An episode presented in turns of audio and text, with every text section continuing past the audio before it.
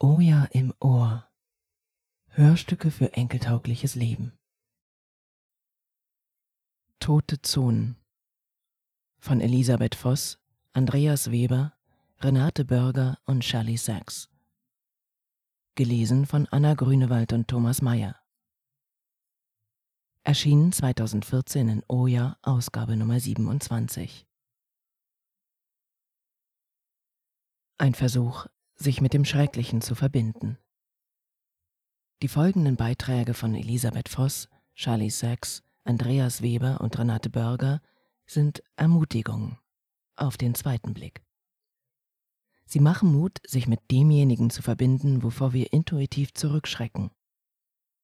Angeregt zu dieser Übung hat uns das Buch Die rote Blume, ästhetische Praxis in Zeiten des Wandels der Kulturwissenschaftlerin Hildegard Kurt und der transdisziplinären Künstlerin Charlie Sachs.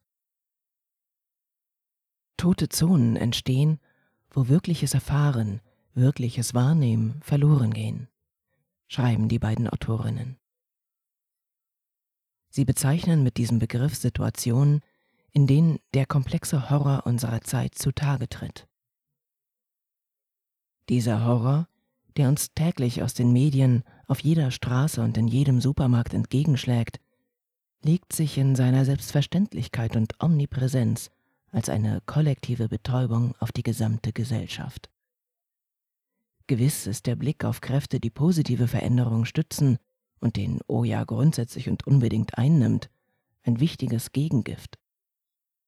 Doch es wirkt erst dann, wenn zugleich der innere Raum da ist, mit dem Schrecklichen unmittelbar in Beziehung zu treten, eben zuzulassen, dass dies die Wirklichkeit ist indem wir uns sozusagen in das Phänomen hineindenken, schreibt Hildegard Kurt, können wir die Wahrnehmung entautomatisieren und zur Erkenntnis kommt es dann in einer Art Dialog mit dem Phänomen selbst. Aus diesem Dialog kann Lebendigkeit entstehen. Am Meer. Ich stehe am Strand von Tarifa, schaue aufs Meer Richtung Afrika. So nah, zu Tausenden sind sie hier begraben. Aufgebrochen, voller Verzweiflung und Hoffnung auf ein besseres Leben in Europa. Ertrunken, elend verreckt, weil diejenigen, die so viel mehr haben, die seit mehr als hundert Jahren auch auf ihre Kosten leben, weil die, weil wir sie nicht hereinlassen. Ich mache hier Urlaub, genieße die Sonne, die meine Haut streichelt, die schöne Landschaft, das frische Obst und Gemüse, schwimme in diesem Meer, an manchen Stränden sammeln sie morgens die Toten ein, bevor die Touristen kommen. Auf der anderen Seite, in Ceuta und etwas weiter in Melilla, versuchen die Verzweifelten immer wieder, den mit messerscharfem NATO-Draht gesicherten Zaun zu überwinden, hängen im Stacheldraht, bis sie entkräftet zu Boden fallen. Und wenn es mein Sohn wäre, der dort sein Leben ließe, verblutet an der Außengrenze des sich herzlos abschottenden Europas, oder wenn es meine Tochter wäre, die nach tagelanger Irrfahrt im Meer ertrinkt. Fast wahnsinnig vor Hunger, Durst und Angst, die ertrinkt unter den Augen von Grenzschützern, korrekten Beamten, die nicht einmal versuchen, ihr Leben zu retten. Wie könnte ich das ertragen?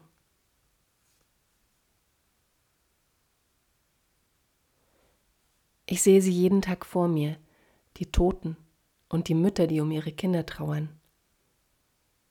Täglich werden Menschen von ihrem Land vertrieben, in Kriegen oder Naturkatastrophen als Folge der Klimakrise verletzt oder getötet. So viele verhungern, sterben an fehlender Gesundheitsversorgung, und ich schaue zu. Wie fremd muss ich mir diese Menschen machen, die doch sind wie ich, voller Sehnsucht, Hoffnung und Liebe, um trotz alledem mein Leben weiterleben zu können und nicht nur zu schreien. Bin ich nicht auch ein Rädchen im mörderischen Getriebe, indem ich daran mitwirke, diesen Anschein von Normalität aufrechtzuerhalten? Indem ich arbeite, esse, meine Rechnung bezahle, tanze, in Konzerte gehe und in den Urlaub fahre.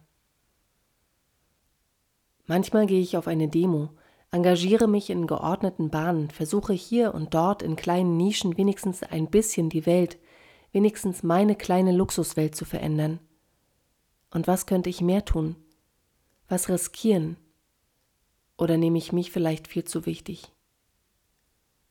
Welch wohlfeiler Weltschmerz, den ich mir leiste, während auch mein bescheidener Wohlstand eine Blutspur auf dieser Erde hinterlässt. All dies ertrage ich nur, weil ich mich selbst immer wieder abgrenze, statt mich mir und der Welt zu öffnen. Ich schäme mich meiner Privilegien, fühle mich hilflos. Spende hier mal ein wenig, unterschreibe dort für eine Kampagne, Moderner Ablasshandel, der mir suggeriert, ich sei solidarisch, irgendwie aktiv dran an dem Versuch, diese Welt zu verändern, ohne meine Komfortzone zu verlassen. Für diese trügerische innere Sicherheit zahle ich mit einem Verlust an Empfindungsfähigkeit, an Lebendigkeit, an Lebensfreude. Aber ich komme verdammt billig weg, verglichen mit denen, die ihr Leben lassen, weil sie keine andere Wahl haben. Elisabeth Voss Im Tankstellenshop. Auf der Rückfahrt von einer Stadt der Billigläden nach einem langen Tag, an dem wir in einem Museum mit dem Kunstprojekt Exchange Values die Weltwirtschaft erkundeten. Es ist sehr spät und wir sind müde. Wir brauchen Benzin und etwas zu essen und sind froh, mitten im Niemandsland eine geöffnete Tankstelle zu finden. Es ist ein Schock, aus unserem Austausch in der Dunkelheit in das helle Neonlicht dieser merkwürdigen Oase zu treten. Während der Fahrt haben wir uns Verschiedenes vorgestellt, was unter der so gut erkennbaren Milchstraße geschieht, darunter auch, wie sich auf dem ganzen Planeten Billigläden mit Plastikzeug ausbreiten. Südafrika, wo Händler aus China in fast jeder kleinen Stadt selbst in der Halbwüste One-Stop-Läden eröffnet haben, ist ein Beispiel für dieses schmerzhafte Bild. Der Kassierer freut sich über unser Kommen. Er hat Nachtschicht, allein. Sagt, er habe seit Stunden niemanden gesehen. Wir streifen durch die Gänge mit Lebensmittelkonserven und Süßwaren. Im überhellen Neonlicht auf und abgehend wird mir klar, dass alles hier in Fabriken hergestellt wurde und entworfen, entwickelt, in Teams diskutiert. Zahllose Menschen haben sich dafür auf Computerbildschirme konzentriert. Die gesamte globale Maschinerie, von den Fabriken selbst bis zu den Finanzplanungsteams, findet sich wieder in vakuumverpackten Schinken weißen Bohnen in Tomatensauce, Teddybär-Schlüsselanhängern, Nackenkissen, in Flaschen mit abgefülltem Wasser, Plastik-Kaffeebechern für den Automaten. Und dann sehen wir eine Orange, leuchtend wie die Sonne, in ihrem strahlenden Rund ein Widerschein unserer Quelle des Lebens. Das ist, wie sich bald herausstellt, das einzig Frische in dieser Oase. Aber die sorgfältige Verpackung und Aufmachung zeigt, dass auch die Orange eine ganze Reihe von Prozessen durchlaufen hat. In dieser Tankstelle unter dem sternklaren Himmel starren wir auf eine Orange, die wahrscheinlich tausende von Meilen gereist ist. Ihre makellose Haut und ihre Übergröße lassen vermuten, dass sie für den Export produziert wurde. Nach dem, was ich einmal gehört habe, werden große Mengen von Exportorangen irgendwo gelagert und verrotten, weil ihr Giftgehalt die europäischen Grenzwerte übersteigt. Eingeschrieben in dieses Fruchtfleisch sind die Universitätsausbildungen der Menschen, die die Chemie, die auf die Orange gespritzt wurde, entwickelten, und die Chemiefabriken, die für die Langlebigkeit der Orange sorgen und dafür, dass sie toxischer Abfall wird. Im transparenten Kokon, in dem diese giftige Schönheit liegt, sehe ich Teams beim Brainstorming die Vakuum-Formverfahren und Entwicklungsstrategien der petrochemischen Industrie für Rohstoffe entwickeln, die ohrenbetäubenden Maschinerien, Börsen, globalen Entwicklungspläne scheinen auf in der schattenlosen Fluoreszenz. An der Kasse, in dieser Oase des Nichtverfalls, bin ich ergriffen vom Schweiß meines Freundes und dem Atmen des Kassierers. In dieser hochverarbeitenden Welt wirkt der Schweiß verlockend wie eine duftende Blume in der Nacht. Und das ruhige Atmen des Kassierers, steigend und fallend, erinnert an den Ozean. Für einen Moment lindert das ein wenig den komplexen Horror unserer Zivilisation. Diese einzelnen Orange in ihrer Design-Schutzverpackung, der ein alarmierendes und detailreiches Bild von Entwicklung ist. Davon, wie wir auf dem Planeten leben. Aber wem könnten wir das sagen? Wie viele Menschen wären bereit, dies als Horror zu beschreiben? Lässt sich das mit Atomkraft oder Genmanipulation vergleichen? Soll man es angesichts des weltweiten Hungers wagen, solche Dinge anzusprechen? Und kann man denn all den menschlichen Einfallsreichtum oder auch die Kundenbetreuung ignorieren, die in dieses Wachstumsmodell zum Maximieren von Gewinn eingeflochten sind? Vieles hier wurde sehr sorgfältig durchdacht. Der Service spät in der Nacht. Die Schutzverpackung aus Plastik. Die Orange im Sortiment für Leute, die vielleicht kein Knabberzeug und keine Schokolade wollen. Scheinbar alles wurde bedacht. Bloß nicht wirklich wichtige Dinge, wie was ist Entwicklung und was ist Gewinn ich kehre zu meinen Fragen über das Ausmaß und die Wahrnehmung von Horror zurück. Wenn ich mir sorgfältig all die Elemente und Wechselbeziehungen vor Augen führe, dann, ja dann ist die einsame Orange Teil der profithungrigen Zivilisation, die weltweit Hunger produziert. Meinen inneren Wünschen und äußeren Handlungen als Konsumentin folgend, sehe ich auch, dass ich die Vertragsgeberin bin ich sehe mich selbst in diesem schattenlosen Licht, das jetzt jede Ecke des Planeten erreicht. Wenn ich diese Orange kaufe, willige ich stillschweigend ein und erlaube, dass das immer weitergeht. Shelley Sex Auf der gemähten Wiese. Tote Zonen. Ich muss an die Landschaft denken. An die weißen Plastikballen, die jetzt im Frühsommer auf den Wiesen liegen wie ein überdimensionales Medikament, auf der kurzgeschorenen Narbe verschüttet bis zum Horizont. Zusammengepresst darin das viel zu früh gemähte Gras, zusammen mit den Käfern, den Hummeln, den Gelegen von Lerche und Kiebitz, mit allem, was lebte. All das Potenzial des Lebens, seine Energie gärend als Silagefutter für massenhaft eingepferchte Tiere, Leichentücher aus Polypropylen, verfüttert wird der Tod, von dem auch ich mich nähere. Einmal habe ich gesehen, wie die glänzende Folie den Umriss eines Hasens abzeichnete. Tote Zonen. Ich sehe sie, überlege kurz, was man besser machen müsste und will sie nicht wahrhaben. Ich hoffe, dass hinter der nächsten Kurve eine Wiese kommt, auf der das Gras noch im Wind wogt eine Wiese, auf der das Gras zu duftenden Bahnen gemäht und zu Heu getrocknet ist. Ich versuche den Schmerz zu vergessen. Ich versuche den Tod der Landschaft nicht mitzusterben, der mich zu sich zieht. Ich versuche dem Tod auszuweichen. Ich verdränge, vergesse, schaue dorthin, wo Schönes zu sehen ist. Ich fange ein Gespräch an, ich versuche mich zu verlieben.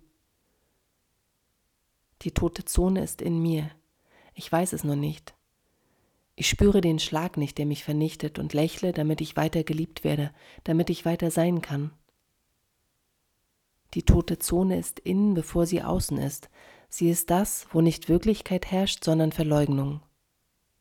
Tote Zonen sind nicht die Orte oder die Zeiten, in denen gestorben wird, sondern die Handlungen und Haltungen, in denen ich ablehne, auf dieses Sterben zu antworten in denen ich mich ihm verweigere, damit ich es nicht fühlen muss, weil etwas in mir es nicht füllen will, weil etwas in mir furchtbare Angst vor diesem Sterben hat. Das eigentliche Tote ist diese Spaltung, die Dissoziation, in der ich einen Teil dessen, was wirklich ist, ausblende. Aber nicht indem ich mir das fest vornehme, sondern indem ich das Gefühl einfach nicht finden kann. Ich schaue nicht mehr, ich kann nicht mehr schauen, weil ich vergessen habe, dass es da noch was gibt. Etwas ruft, aber ich höre nicht hin. Denn würde ich hören, müsste ich antworten. Ich müsste in diesem Moment verstehen, dass etwas unwiederbringlich und hoffnungslos nicht da ist. Und vielleicht noch nie vorhanden gewesen ist. Ich müsste einen Tod sterben, den ich oder dieses etwas in mir nicht sterben will, weil ich mich dazu zu schwach fühle.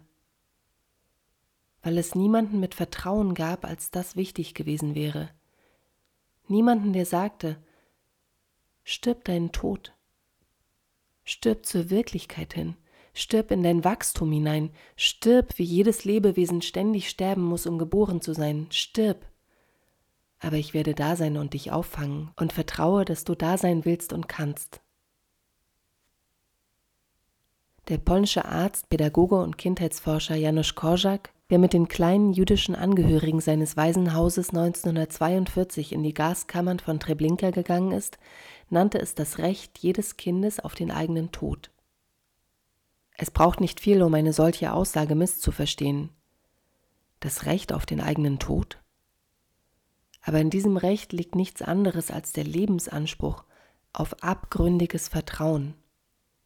Und das ist das einzige Mittel gegen die toten Zonen. Geburt und Sterben sind die zwei untrennbaren Seiten des Lebens. Wer nicht sterben darf, um ein anderer zu werden, bleibt in der Todeszone versteinert, in der es keine Geburt mehr gibt. Tote Zonen. Ja, das ist es, was mich angeht. I totally buy into it. Den Schmerz nicht spüren, auch wenn er ein Killer ist. Den Engel sehen, nicht den Dämonen. Ich habe sie schon früh zu bewohnen gelernt, die toten Zonen, ich habe es nur nicht gewusst. Sie sind immer noch da, wo ich ausblende, dass gar nicht ich gemeint bin. Sie sind da, wo ich dir alles schenke, weil ich nichts bekomme, wo ich versuche, mein Leben zu retten, indem ich deins beschütze. Sie sind da, wo ich meinem eigenen Sterben nicht vertraue und der Geburt, die doch darauf folgen muss, und der Freiheit. Die toten Zonen sind mein Gefängnis. Das, was ich nicht sehe, das, was etwas in mir mit aller Macht nicht sehen will. Was aber die Mauern dieses Kerkers sprengt, ist nicht Macht und Stärke, sondern Verletzlichkeit. Vertrauen in das Fleisch der Welt, lauschen auf seinen Atem, sich dem Ruf überlassen, ohne immer wieder zurückzublicken, nackt. Was davon kann ich auf die Wiesen mitnehmen? Zwischen die weißen Pakete, unübersehbar bis zum Horizont. Vielleicht das. Eine Krise des Lebens ist immer eine Krise der Verdrängung. Die Botschaft der entleerten Stoppelnarbe besteht darin, dass ich aufhöre zu glauben, dass es eine heile Welt hinter der nächsten Ecke gäbe, die nur darauf warte, endlich entdeckt und ins Werk gesetzt zu werden. Der Glaube, dass alles gut wird, wenn wir nur das Richtige tun, ist das Gefängnis. Was aber liegt außerhalb seiner Mauern? Wir wissen es gar nicht. Erst wenn wir die Gitterstäbe wahrnehmen, können wir es ahnen. Tote Zonen. Der Weg hinaus ist mitten hinein. Selbst lebendig sein, selbst das Leben sein, das von niemandem geschenkt wird. Rufen, lauschen und antworten. Was immer auch geschieht. Andreas Weber Bei den Tieren Lust auf China to go? Heute haben sie Huhn süß-sauer im Angebot, fragt meine Kollegin so fröhlich, dass ich Oh ja sage. Zehn Minuten später sitzen wir auf der Bank im kleinen Park, haben eine Styroporbox auf dem Schoß mit dem knusprigen Huhn süß-sauer. Wir teilen kichernd unsere letzten Missgeschicke und ich genieße das seltene kollegiale Verbundenheitsgefühl. Mit dem Erzählen von Missgeschicken kommt es ziemlich zuverlässig. Über alles andere im Kopf muss ich jetzt freilich meine inneren Decken werfen. Über die Bilder der Lebendware auf dem toten Fließband, über die Afrikanerinnen, die keine Hühner mehr halten können, weil wir sie mit unseren Hühnerexporten überfluten, den schlechten Hühnerteilen wohlgemerkt, denn die guten essen wir ja soeben. Aber auch die schönen Bilder müssen jetzt weg. Noch neulich war ich bei meiner Demeter-Schwester und habe für ihre Tiere gesungen. Die Kühe auf der Weide kamen angelaufen, versammelten sich um die Gitarre und schauten, als ob sie sagen wollten, ach, das ist doch unser Lieblingslied. Lustig ist das Zigeunerleben. Und abends im Stall bei den Schweinen war es zum Heulen lustig und schön. Wie es plötzlich Mucks Mäuschen still wurde, wie sie ihr Fressen und Grunzen unterbrachen und uns mit erhobenen Schweinsohren anschauten, als meine Schwester und ich im Kanon Dona Nobis Pacem sangen. Sie schenkten uns mit ihrem Lauschen einen magischen Moment der Verbundenheit. Wiederum, auf dem konventionellen Hof bei ihr nebenan sehen die Tiere nie einen Sonnenstrahl. Ich weiß nicht, wie sie das aushält, jeden Tag mehrmals daran vorbeizugehen. Ich jedenfalls greife da gedanklich immer zum Gewehr und hecke eine Befreiungsaktion aus. Aber in Wirklichkeit will ich ja ein Normalo sein und sitze jetzt hier mit der Styroporbox für ein kleines, niedrigschwelliges Verbundenheitsgefühl als Mitmensch. Das Styropor stopfen wir in den Mülleimer, der schon ganz voll ist. Aggressive Achtlosigkeit nennt Marianne Kronemeyer solches to go, sich mit Gegengleichgültigkeit rächen. Die Wege des Verbraucherlebens sind mit Gewalt gepflastert. Und ich vollziehe sie mit, um dazuzugehören. Müll und Unrat zu hinterlassen, ist die genehmigte Spur einer Existenz als Konsument, sagt sie in ihrem Buch. Immer wieder neu und ewig das Gleiche. Auf dem Rückweg ist es allerdings mit dem mühsam gehaltenen kollegialen Gefühl aus. Da erzählt meine Kollegin, wieder so fröhlich, von ihrer Motorradtour durch Sardinien. Weißt du, du kommst da mit dem Motorrad in die letzten Winkel der Wildnis, wo du zu Fuß oder mit dem Auto nie hinkommst. Mein inneres Deckenwerfen nützt nichts mehr. Meine Aggression nehmen ihren Lauf. Mit Fremdausbeutungsspareinkäufen bei Lidl finanziert sie ihre Wildnis-Motorradtouren. Toll. Ich hingegen versage mir grundsätzlich beides. Dann noch die Aggression gegen mich selbst. Das Huhn hat mir geschmeckt, ich bin dem To-Go erlegen und nicht viel besser als sie. Ich hasse diese komplizierte Aggressionsbewirtschaftung. Vor allem hasse ich, dass ich den Hass nicht bei den relevanten Tätern loswerden kann. Mit einer höherschwelligen Art der Verbundenheitssuche, übrigens, also mit Gleichgesinnten, ist es leider nicht leichter, eher noch enttäuschungsanfälliger. All diese Aufsplitterungen, kaum sitzt man nach einer Attack-Aktion. Wow, wir haben 57 Unterschriften gegen das TTIP ergattert, erschöpft, vereint, zusammen. Gibt schon wieder die Stimmung. Das Wichtigste ist jetzt aber die Ukraine. Dahinter weitere gefährlich dornige Aufsplitterungen. Nein, der Irak. Dahinter weitere höchst dornige Aufsplitterung. Vergesst die Jugendarbeitslosigkeit in Südeuropa nicht. Wir brauchen ein europäisches Grundeinkommen. So ein Quatsch. Fairer Handel und faire Arbeit mit radikaler Arbeitszeitverkürzung wären viel besser. Am Ende sitzt jeder einsam auf seiner Überzeugungsinsel. Von einer Analytikerin habe ich gehört, die Differenzierung biege sich ungut in die Binnendifferenzierung zurück, wenn sie sich nicht in der Wirklichkeit abarbeiten könne. Ja, ich fühle mich als Teil der Zivilgesellschaft, die kein bisschen Würde in die Tierhaltung, kein bisschen Vernunft in die Finanz- und in die Arbeitsmärkte bringen konnte, wirklichkeitsunter abgearbeitet. Das macht mich aggressionsdeprimiert und während ich Angst habe, panisch zu werden, überlebt der Kapitalismus all die Bürgerkriege. Vielleicht sollte man gerade über die Panik seine schützende Hand legen, sie sich wechselseitig erlauben. Vielleicht ist sie ja angemessen und überrascht uns sogar mit einem Verbundenheitsgefühl. Renate Bürger Tote Zonen von Elisabeth Voss, Andreas Weber, Renate Bürger und Shirley Sachs. Gelesen von Anna Grünewald und Thomas Mayer. Erschienen 2014 in Oja, Ausgabe Nummer 27. Nachzulesen auf oja-online.de. Dieses Hörstück ist Teil von Oja im Ohr, einer Serie eingelesener Texte aus dem Archiv der Zeitschrift Oja. Diese Audiodatei ist ein Creative Commons und darf bei Namensnennung unter gleichen Bedingungen zu nicht kommerziellen Zwecken weitergegeben werden